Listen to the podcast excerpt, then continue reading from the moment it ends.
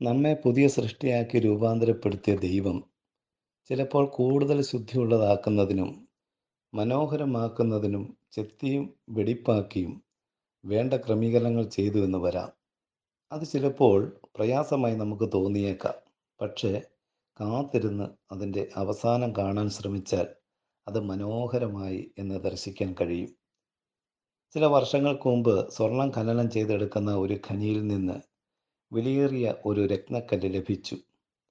രാജകിരീടത്തിൽ പതിപ്പിക്കുന്നതിനായി ഇംഗ്ലണ്ടിലെ രാജാവിന് അത് സമ്മാനിച്ചു. എന്നാൽ അതിനെ കുറെ കൂടെ മനോഹരമായി പണിയുന്നതിനായി രാജാവ് അത് മറ്റൊരു രാജ്യത്തേക്ക് അയച്ചു. അവിടുത്തെ ഏറ്റവും വിദഗ്ധനും പ്രഗത്ഭനുമായ ഒരു ശില്പിയുടെ കയ്യിൽ അത് എത്തിച്ചേർന്നു. ശില്പി അതിന്റെ ചില ഭാഗങ്ങൾ മുറിക്കുന്നതിന് തന്റെ മൂർച്ചയേറിയ ബ്ലേഡ് എടുത്തു അതിന്റെ അരികുകൾ നിഷ്കരണം മുറിക്കാൻ തുടങ്ങി. പിന്നീട് അതിനെ രാഗി മിനുക്കി ഭംഗിയാക്കി. അമൂല്യമായ ആ രത്നക്കല്ലിൽ ആ ശില്പി എന്തൊരു ക്രൂരമായ ക്രിയയാണ് ചെയ്തത്? രാജാവ് അറിഞ്ഞാൽ നിശ്ചയമായിട്ടും അദ്ദേഹം കോപിഷ്ടനാകും അത്രമാത്രം ആ രത്നക്കല്ലിന്റെ ചില ഭാഗങ്ങൾ അദ്ദേഹം മുറിച്ചു മാറ്റി. ദിവസങ്ങളോളം ആ രത്നത്തെ അദ്ദേഹം നിരീക്ഷിച്ചു പോന്നു. ആ കല്ലിന്റെ ഗുണനിലവാരം പോരായ്മകൾ എന്നിവ വിശദമായി പഠിച്ചു. കാരണം അദ്ദേഹം ലോക പ്രശസ്തനായ ഒരു ശില്പിയായിരുന്നു. ആ രത്നക്കല്ലിന് അപൂർവമായ ചില സമ്മർദ്ദങ്ങളെ നേരിടേണ്ടി വന്നു.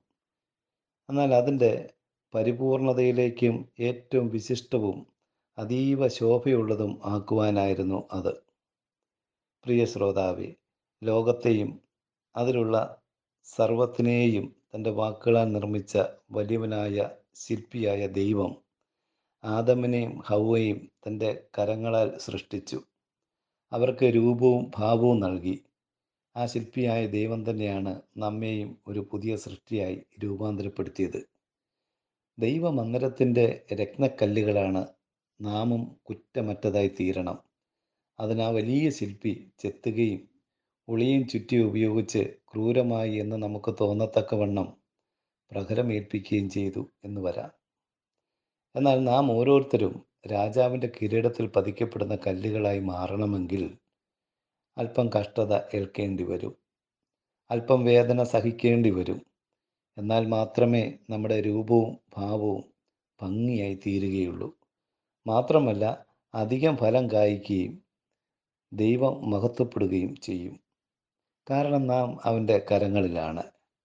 ഞങ്ങളെ വിളിക്കുവാൻ ആഗ്രഹിക്കുന്നുവെങ്കിൽ പൂജ്യം ഒൻപത് എട്ട് എട്ട് പൂജ്യം രണ്ട് രണ്ട് ഒന്ന് ഒമ്പത് അഞ്ച് ഏഴ് എന്ന നമ്പർ ഉപയോഗിക്കുക.